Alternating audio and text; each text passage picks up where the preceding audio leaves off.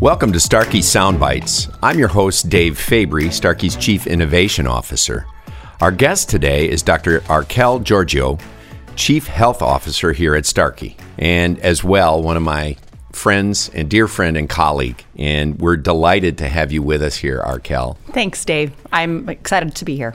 Well, I, I, want to talk about the fact that you came into our industry at a very interesting time. I mean, I know that you had consulted with Starkey uh, in for the last several years. But when you officially joined, I was on the stage with you in January of 2020 when it was announced that you would be joining us full time as the industry's first and only chief health officer. Uh, but little did we know what 2020 held in store for us. And if 2020 was a terrible year, it seemed like 2021 said, you know, hold my beer. But uh, can you talk a little bit about your role as chief health officer and what that means and, and why it is that you were attracted to join the hearing industry after your illustrious career? Sure. Well, that announcement on the stage at Expo was really exciting. And I was very grateful that for the previous six months, Brandon Sawalich, our CEO, had been talking to me about coming on full time as the chief health officer. And I was impressed that he could foresee the future as much as he did. So, um, to back up a little bit before I get to my role, Starkey, as far back as 2017, could see that hearing and healthcare were inextricably linked. And in 2017 brought in our new chief technology officer, Achin Bhowmik from Intel.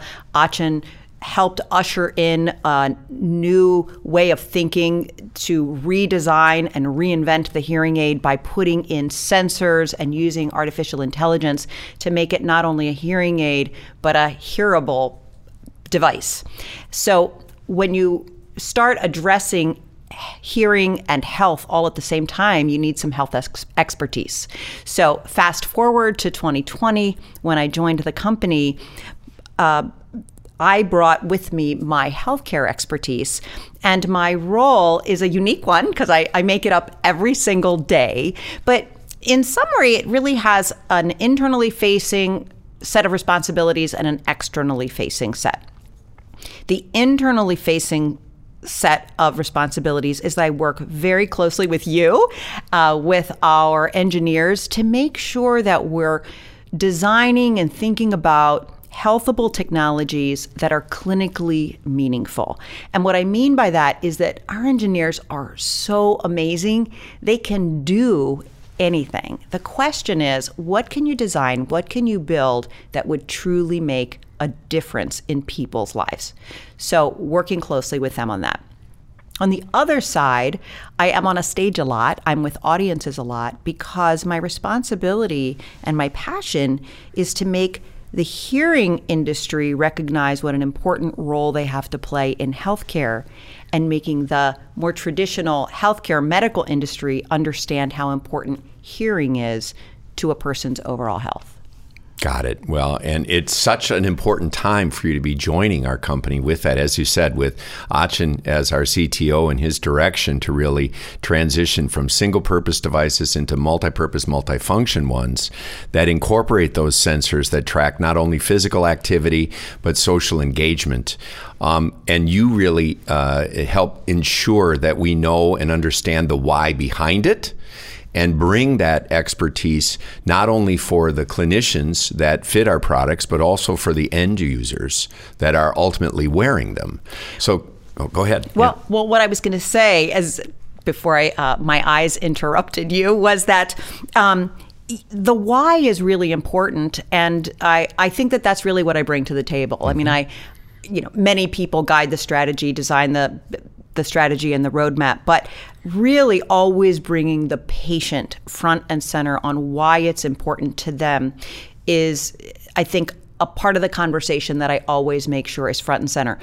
The other thing that I think I bring to the table, and it's really because of the long history I've had in healthcare and specifically United Healthcare, which is where I spent 15 years, is to make sure that whatever healthable technologies we have that we can measure the value. Because unless you can measure the value and prove the impact that you're having, it, if you can't measure it, you can't you can't really promote it, and you can't expect the community to adopt it. So I think the measurement piece is another important element that I bring to the table. Yeah, I couldn't agree more. Because I mean, first and foremost, job one for any hearing aid is to improve audibility for speech and sound quality for speech in both quiet and noisy listening environments. But then, as you said, there is so much more that really uh, maybe uh, we knew before the COVID pandemic, but we learned in the past year a lot of the uh, the related and comorbidities between hearing loss and loneliness depression, isolation that many people felt early on in the pandemic, where they couldn't go out and physically uh, engage in social contact with individuals for fear of developing uh, the, the, the virus. And so, can you talk a little bit about the health issues that uh, uh are related to hearing loss that we began to see? Uh, as I said, the the the, the serendipitous uh, occasion that we had when we announced in January that you were joining us full time. Your your initial role perhaps changed to chief COVID officer in many respects, but but I think also out of that there were learnings about really uh, the essential nature of hearing to connect to other individuals in ways that many people take for granted. Well, hearing is essential in case we need to state that but i found out in the early days of covid that we needed to state that we we needed to make sure that the entire profession realized how essential they are and how essential hearing is to living. Um, and so that became obvious to us during COVID because with masks on, even people with mild hearing loss noticed that they had so much more difficulty engaging and communicating and hearing.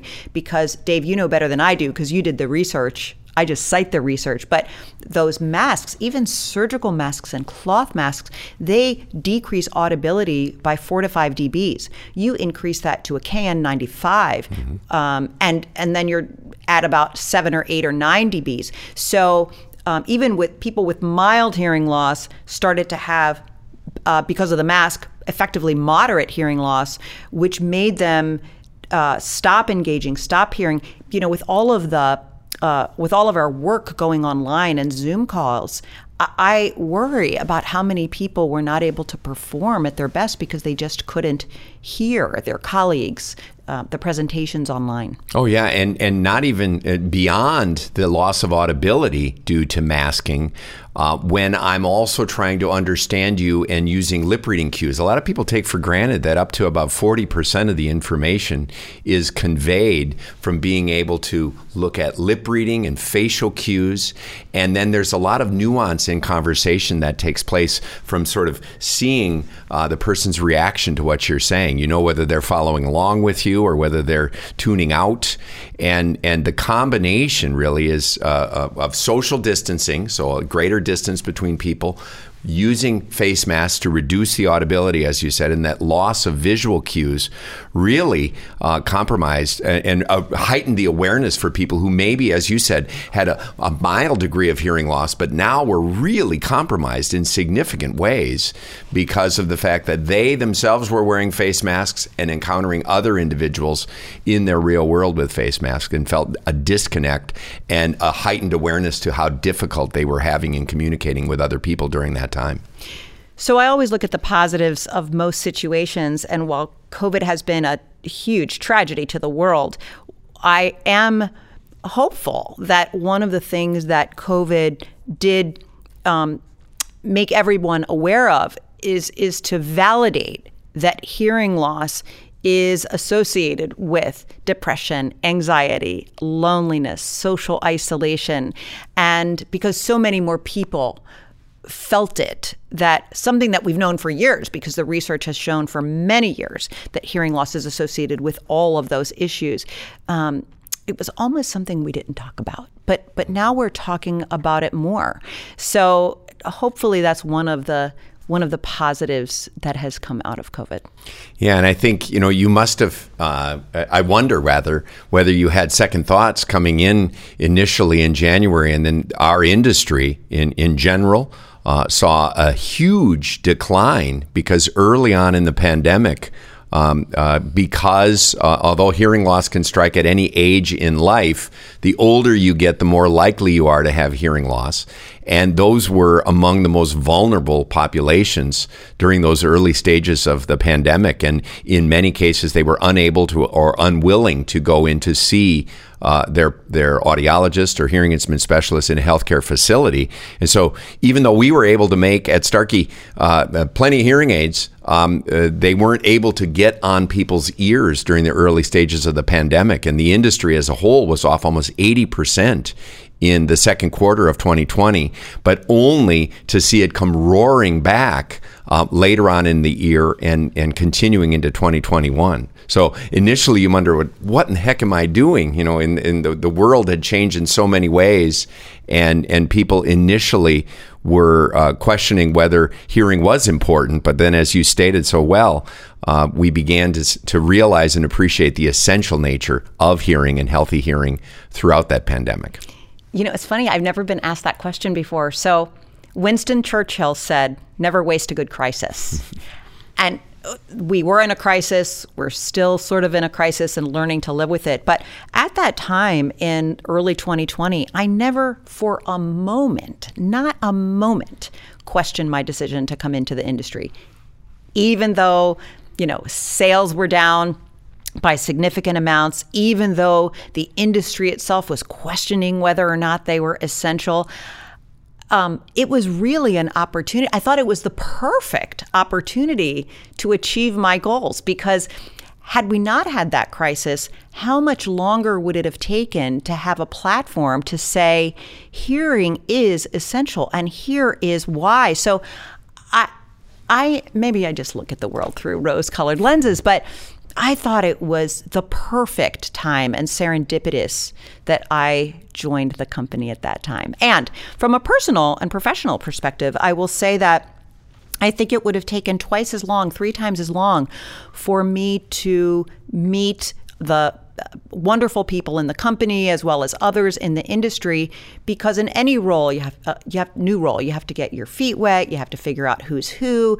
You're not in front of people every week but as you know because we did it together every single week or mm-hmm. so we were doing these town halls and customer forums and and so it accelerated my learning our customers who we serve they got to know me and um, what a privilege to be able to add value in such an unexpected way. Yeah, I couldn't agree more. You're the perfect person at the exact moment in time that we needed you for Starkey and for the industry. And so let's move a little bit beyond that immediate nature of the crisis uh, presented by COVID into some of the other things that happened during your first year. We had the, in, in my opinion, the distinct pleasure of working on a response to the U.S. Preventative Health Task Force uh, recommendations for whether or not individuals 50 years of age and older should be screened for hearing loss. I've maintained for a long time that we have an age related prejudice towards hearing loss in this country. We screen every baby, importantly, before uh, their mom leaves the hospital. Uh, to ensure that there isn't a significant hearing loss so that we can intervene with amplification or cochlear implants as quickly as possible. Yet, uh, retirees, who in many cases almost a third to a half of individuals 65 years of age and older have measurable hearing loss. And we really don't do a very good job of raising awareness for the importance of healthy hearing or screening them in a meaningful fashion. And the United States Pre- uh, uh, Preventative Health Task Force uh, was updating their recommendations from 2012 in 2020 leading into 2021 and again, it was at a perfect time because with your background as a physician, you help craft our response to their lack of a recommendation that individuals aged 50 and above be widely screened. Can you comment a little bit on, on your thoughts? Because that U.S. Preventative Health Task Force really leads and provides guidance for general practice and primary care physicians to uh, in, in their best practice.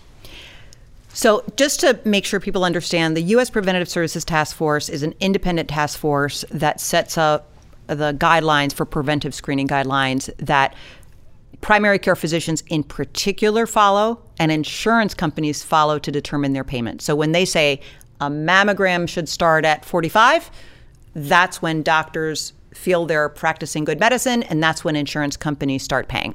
So let's just make sure everybody understands mm-hmm. what they do. For hearing screening, as you said in 2012, their recommendation was to say there's not enough evidence to recommend screening in individuals 50 and over, hearing screening. And we really worked hard, Dave. We worked together mm-hmm. to craft that response to explain why we believed that that recommendation should change in 2020, 2021. We were unsuccessful at that. I'm really disappointed, and I thought that it was short sighted. But I'll also say that I think that the audiological industry, from the physicians in the industry to the audiologists in the industry, um, also bear some responsibility yes. for not doing the research to prove the impact and the importance of uh, hearing screening, hearing, and the value of hearing aids. And so I'm really, I'm really frustrated at the U.S. Preventative Services Task Force. Um, however, I think that all of us have some responsibility to make sure that the next time they review it, that there's more data on the table. Yeah, I think you you raise a very important point for the audiologists and dispensers listening out there. If you're engaged, you know we're passionate about what we do. This is almost 40 years that I've been involved in the discipline, one way or the other, working directly with patients or developing new technologies for those with hearing loss and balance disorders. But we, you know she who hath data hath no need to shout. And we need the data and the evidence basis so that those neutral parties who are evaluating the research basis for our uh, to, to validate what we may already know for those of us who are working clinically or those of us in research environments. But the burden of responsibility is that we collect and provide those data to agencies like this one so that next time when they update their next results, maybe there will be uh, recommending. I, I, I, personally think that 50 was probably a little low bar. I think maybe they should have. We sh- I don't know why they uh, selected 50. I know that's a common screen, a, a, common point for beginning screening of other disorders. But I think in this case, 65 might have been a little more compelling. But I do think there were glimmers of hope and differences in these latest recommendations with the 2012 recommendations in terms of recognizing some of the importance of hearing to communication and engagement. Uh, do you want to comment on, on some of those findings that were in the latest recommendations that gave us maybe a little, some wins that were related to social engagement, that were related in recognizing the importance of hearing to overall health and wellness? Yes. Well, if you read the recommendations in detail, which most people don't, uh, if you read them in detail, they do acknowledge the importance of hearing and communication, social engagement, um, the data that's available to say that it is clearly associated with um, cognitive impairment. But that didn't translate into enough data to recommend screening. And there are nuances to that which we don't have time for in this podcast. Um, you know, Dave, that when I am on a stage, I am all about the guidelines, mm-hmm. and I don't veer from that very much. Mm-hmm. And I, I'm going to be consistent with the U.S. Preventative Services Task Force guidelines around hearing screening. But it's going to be 10 years until they, they review it again and I have a loophole. And it's, I mean, it's, and I don't want to, the word loophole almost sounds like it could be um, not not the right thing to do. But let me let me explain it. Just give me a moment. So you and I were looking at the literature, and everybody listening probably knows as well that a screening test for hearing loss at the primary care level is to simply ask an individual, Are you having trouble hearing? It's just a question.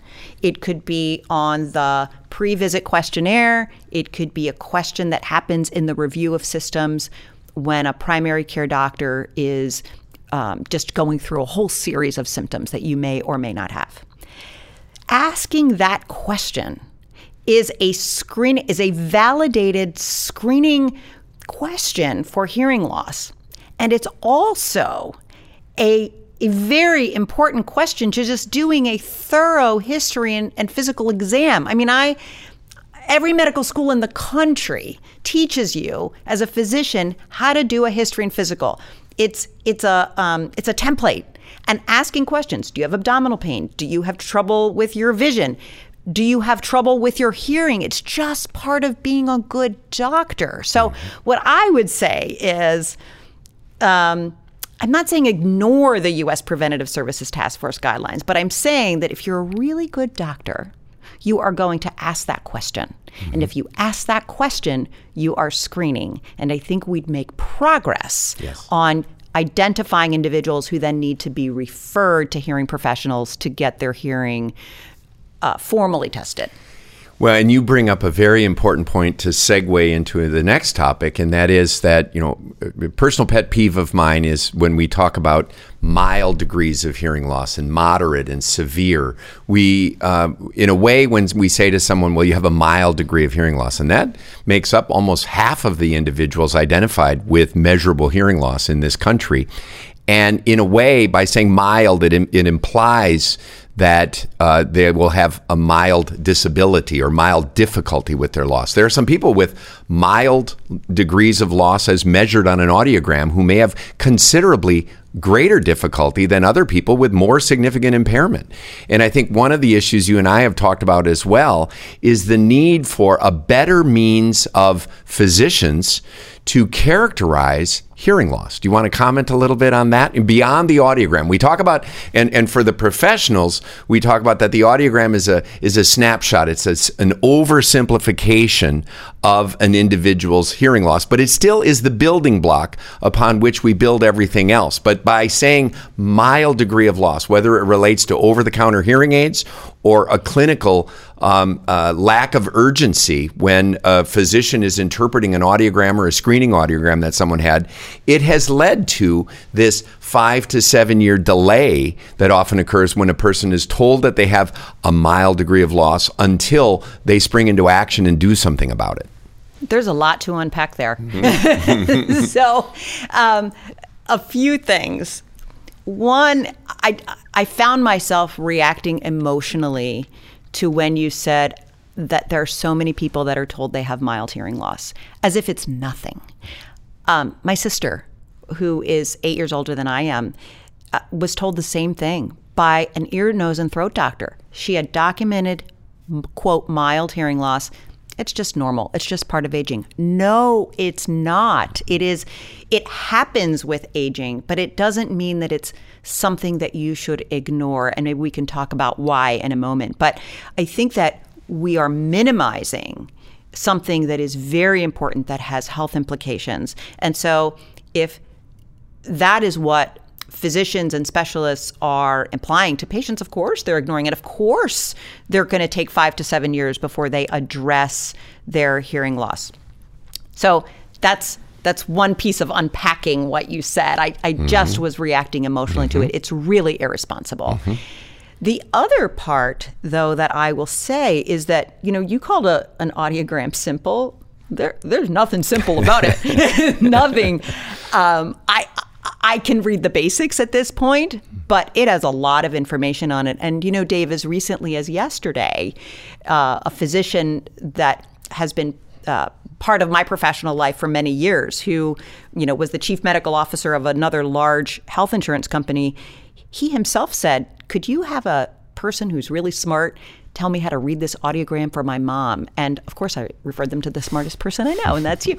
Um, they're not simple, okay? So even when you try to explain an audiogram to a patient, even when you send them home with a patient, it's not easy to read. So you and I have talked a lot about would there be value in condensing what that audiogram says into a simple metric? Hmm. Metrics are never perfect. Right. But if you gave an individual a number, like cholesterol number, BMI, blood pressure, BMI, all of those, we are we are we, you know we love simplification. Mm-hmm. So if we could give an individual a number that indicates where they are on the scale of hearing, and then uh, allow them to anchor to that so that they can know when their hearing is getting worse because it typically doesn't get better, then I I believe that that may be a way that people we it's a strategy that people could um, use to engage with their own hearing. Uh, a lot of audiologists rightfully say, but it doesn't reflect a person's entire hearing because there's low frequency and high frequency. I get it. I get it. That one number, let's call it a PTA 4. Mm-hmm that one number is not meant to be a treatment number. It's meant to be for the consumer. So just like you don't look at a cholesterol of 262 and decide to treat unless you know the LDL, the HDL, the triglycerides, the family history. You have to know all those things before you decide to prescribe anything. The same is true if somebody's PTA4 is high. But for the patient, mm-hmm. it's an easy number to anchor to. So I'm looking forward to us continuing to develop that thinking and trying to figure out what we're going to do with it. Uh, I think what you said is so important. A friend of mine, Mike Maddock, uh, has this, an expression where he says, You can't read the label when you're inside the jar. And he talks about it that it, it, whenever you've been in a discipline for uh, as little as a year, you suddenly then go inside the jar rather than having that perspective of the sort of a, a, a, new look, a fresh look at something. And you're still you're you're still just slightly outside the jar. And I think the perspective that you bring as a physician and with the experience that you've brought and uh, to us from the healthcare industry that insight is so important because hearing care professionals that are listening immediately when we think of the audiogram and think of a simplification of a number we're going yeah but yeah but yeah but. But think about it as you stated as a screening measure that can help raise awareness not only for the end user the patient but the the other healthcare providers who aren't as passionate or as deep into hearing as we are to be able to better advise their patients than when they're thinking mild, moderate degree of loss. And, and I think it's a challenge. And, and I'm, I'm, I'm delighted to be on that journey with you to try to help clarify this for the overall health profession. But I think it is a challenge because in many cases, I've seen the enemy and it's us because we're going to react to why the audiogram or why something like a simplified number isn't going to work. It's not intended, as you said, as a diagnostic tool. It's designed to be a screening tool to help get those two thirds of the people. Our biggest competitor in the industry is noncompliance.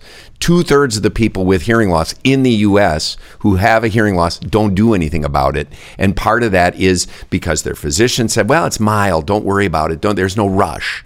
Uh, and let's segue a little bit into some of those other health conditions that are tied. Oh, unless you have. Yeah, I want to do that. We have to do that because it's important. But I want to um, tie two things together. At the beginning of this podcast, you said, like, what's your job?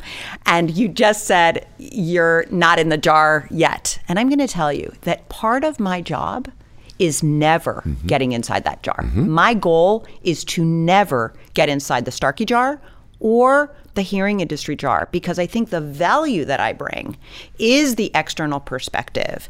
And I feel very grateful that Starkey is very supportive. Part of my job is continuing to work with the university and continuing to work with the media and continuing to work in health, you know, in uh, as a health advocate, which is certainly a, a, little bit of a reputation that I've gained over the years because I don't want to get in the jar. That's not going to serve Starkey well. It's bringing in those external perspectives that I think is going to bring value. So Completely agree with you. Thank you for letting me say that. Yep. Let's get to the other I piece, feel like which Clint is really Eastwood. important. Stay out of my jar. you know, um, but uh, yes, no, we need you to stay out of the jar. Okay. So let's let's go back Unless to the why. Unless it, there's candy, okay. and then we're both going to be fighting All for right. it. So um, now let's just back up briefly and talk a little bit about the why in terms of some of the health conditions, the important health conditions that are tied to hearing loss. For me, a lot of this work and and, and going thinking back to what you said of the challenge of really tying this in to to data and tying this into some of the data that exists that are being collected routinely. The NHANES database is a good example of that. Uh, my first uh, experience with that was some of the early literature where they started tying hearing loss to other health conditions.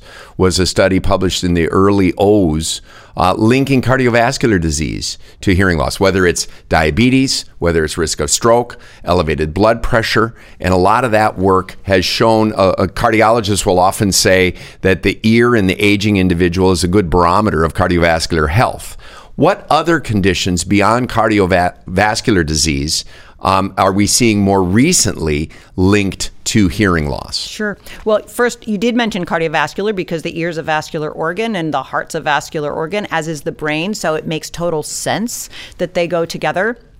Um, we talked earlier about the mental health issues depression, anxiety, social isolation, loneliness. But if I was in an elevator and just had to tell someone one fact about the overlap between hearing and overall health, I would make really sure. I wanted to say damn sure. I would make really sure that they understood that there is a very clear link between hearing loss and cognitive impairment yep. and dementia. And mild hearing loss, which so many people and physicians and practitioners say oh, it's just mild. Mild hearing loss doubles your risk of cognitive impairment. Um, moderate hearing loss triples it, and severe hearing loss times five. Now, you talked about the emotional response you had earlier when I was talking. For me, as an aging baby boomer, my parents were worried about cancer and cardiovascular disease. If you want, in my opinion, to get a baby boomer's attention, start talking to them about cognitive decline. And then I think we begin to see that sense of urgency from instead of saying, oh, a mild degree of loss, no worries, just wait and see if it gets worse. Suddenly, um, you get attention if we start looking at the correlation between hearing loss and dementia and cognitive decline, and then the burgeoning evidence that's starting to show potentially, not yet, but potentially some causative effect.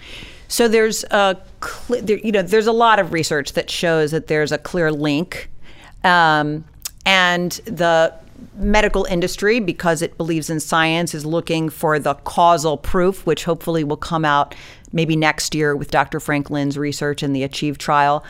But I was really happy to see that the Lancet took a leap in their Lancet Commission uh, on Dementia 2020, and they they understood that there's not causal proof of the link between hearing loss and dementia, but they thought it was so important they put that aside and and did declare that hearing loss is one the most important modifiable risk factors in midlife in midlife right. for dementia yep. and uh, we all knew that they sort of overstepped a little bit but i think they did it for an important reason yeah, I mean, of the 12 factors that they identified, hearing loss in midlife was the single largest uh, uh, factor. And I think that's uh, that's a, really important study that came out. And then another study that also came out of the UK uh, that you highlighted recently was the one that showed uh, difficulty understanding speech and noise is also tied to significant risk of uh, dementia one of the earliest signs of hearing loss is speech and noise. And that's another one of those situations where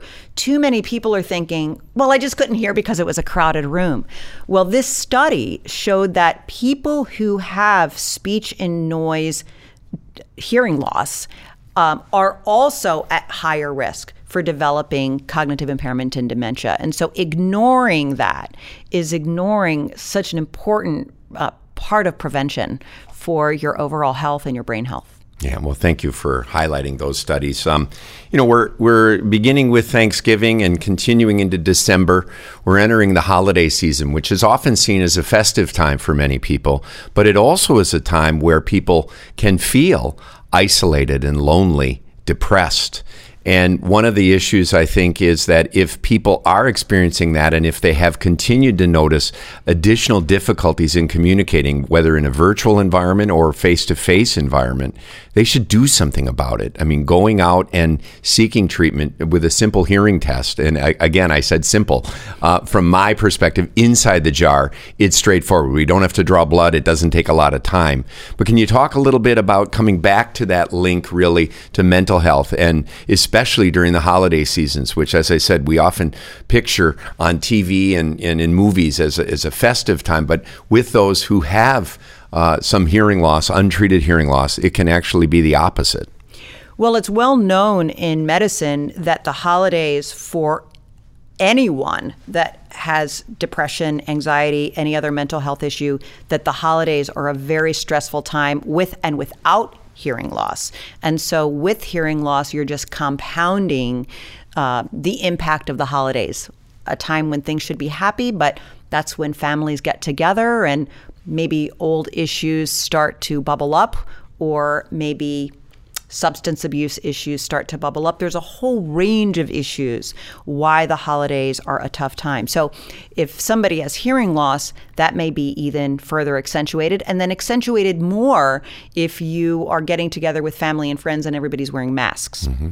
Um, so, uh, recognizing that is, of course, important. But the other thing that I'll point out is that, you know, usually others notice your hearing loss before you do. Mm-hmm. And so the holidays are times when we get together, usually with family. Sometimes, you know, we go and see our, it's the one time a year when we make it such a big priority to see our parents who may be aging. And I would suggest that people pay attention to their parents, their family, their relatives um, is the television at a much higher volume than you ever remember it being? Um, are they asking you to repeat yourself more than they have in the past? Is your mom saying, What's the matter with you, Archelle? Are you mumbling? Um, all of these could be signs, not that your parents are driving you crazy. It could be that your parents have, you know, gone over a threshold of having a degree of hearing loss that really needs to be addressed. And so, uh, you know, if you love your family, your responsibility is to not only, you know, toast and have a fabulous time at the holidays, but also to be keenly aware of some of these signs and symptoms so that you can hopefully take them and start their journey of beginning to address it. Yeah, I was going to say, I can think of no better gift than being present and being engaged and look for those warning signs of hearing loss.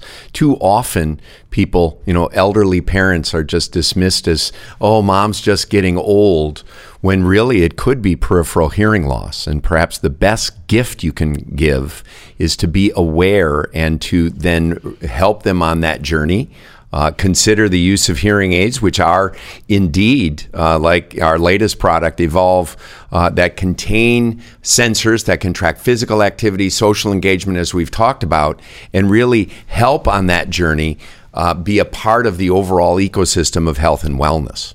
And I'm going to take it one step further. I think one is being aware, one is bringing it up, and then I think it's really important to do something about yeah. it. And so, what I would recommend that people do now, I come from a medical family, so this doesn't seem weird to me, but go with it here is, you know, you're with your family, you're playing games, you're having eggnog. If you think that someone in your family or multiple people in your family are suffering some hearing loss, then play a game and go to starkey.com and do have everybody do the online hearing test. Have fun with it. Don't make it don't stigmatize it. Right. Don't hide it. Do it yourself. Um, take action to make everybody aware of their their own level of hearing and then maybe if your parent or relative or older aunt or uncle have an issue it will surface in a very safe and loving and fun way um, because the whole goal is to connect i mean hearing um, you know Tani Austin just recently said something to me that really resonated. And she said, like, hearing is humanity. Um, when we hear each other, that is how we connect with each other. And that's all you want to do is connect with people that you love. So don't be afraid. Play that game. Play that hearing test game, and then go play Monopoly. Um, yeah. It's it's all because you love each other.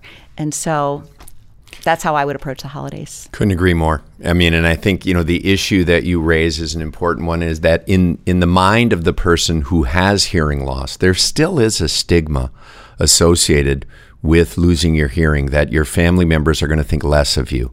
They're going to think you're getting older, that you're less valued, and it couldn't be further from the truth. Um, in many cases, engaging with family members at that initial counseling session. So you said go into action and go with them. Because in the mind of the person who has the hearing loss, in many cases, they're in this cognitive dissonance. They don't like that they have a loss, they don't like the impact that it's having on their life, but they're not crazy about hearing aids. But we're seeing, particularly again, I'll go back to personal reflection as an aging baby boomer, I'm less stigmatized over whether someone sees that I'm wearing hearing instruments than I am the benefits they bring. And if they can help me stream phone calls, if they can help me track physical activity, maintain uh, uh, that connection to others, uh, even provide a connection to the internet and medication or, or, or birthday reminders, all of those things are helping realize the dream that we have of moving from single purpose devices into multi purpose, multifunction ones that first and foremost ensure that the hearing aid user can benefit in quiet and noisy listening environments. But it really is the thing that connects us to humanity and connects us to each other. So. Well, you know, I've seen so many people here at Starkey. You, in particular, Achin. You all, you all wear hearing loss, and um, you know, you don't really have any any hearing loss or certainly nothing significant but you can do all of these other things that give you these superpowers and mm-hmm. so we I know it's easy to say that there's a stigma and we have to get rid of it, but when you actually observe the benefits, the communication benefits, and the superpower benefits mm-hmm. that hearing aids can provide, it's it's really really remarkable. Completely agree. Last question, and then we're. Uh, I knew this time would fly by, and then we'll have to wrap. But what are some key learnings? You've been with us now uh, 18 months or so. Uh, what are some key learnings that you'd like to share with students, physicians, audiologists, people with hearing loss? Is there one or two? Are there one or two things that you can think of um, that maybe surprised you coming new into our industry, or that you've learned over the last year and a half or so? Uh, that you'd like to share as final words? I would say that the key learning is I think the hearing industry has handcuffed itself a bit mm-hmm. by putting themselves solely in the hearing space. And I think that's unfortunate because hearing professionals, audiologists, hearing aid dispensers have a moment with patients that is so extraordinary when they give them the gift of hearing that not only do they give them the gift of hearing and the benefits of better hearing that we've talked about throughout this podcast, but they've opened the door to addressing so many other important health issues falls, mental health, heart disease, the risk of diabetes, smoking, getting a COVID shot. At that moment that you have such a big impact on an individual because you've given them this gift, they trust you. Mm-hmm. So, as Alexander, as Lin Manuel Miranda said in Hamilton, don't throw away your shot to take that moment to use that trust to drive more public health. So, the learning, in summary, hearing professionals are more than hearing professionals. They're public health professionals, and they should take advantage of that.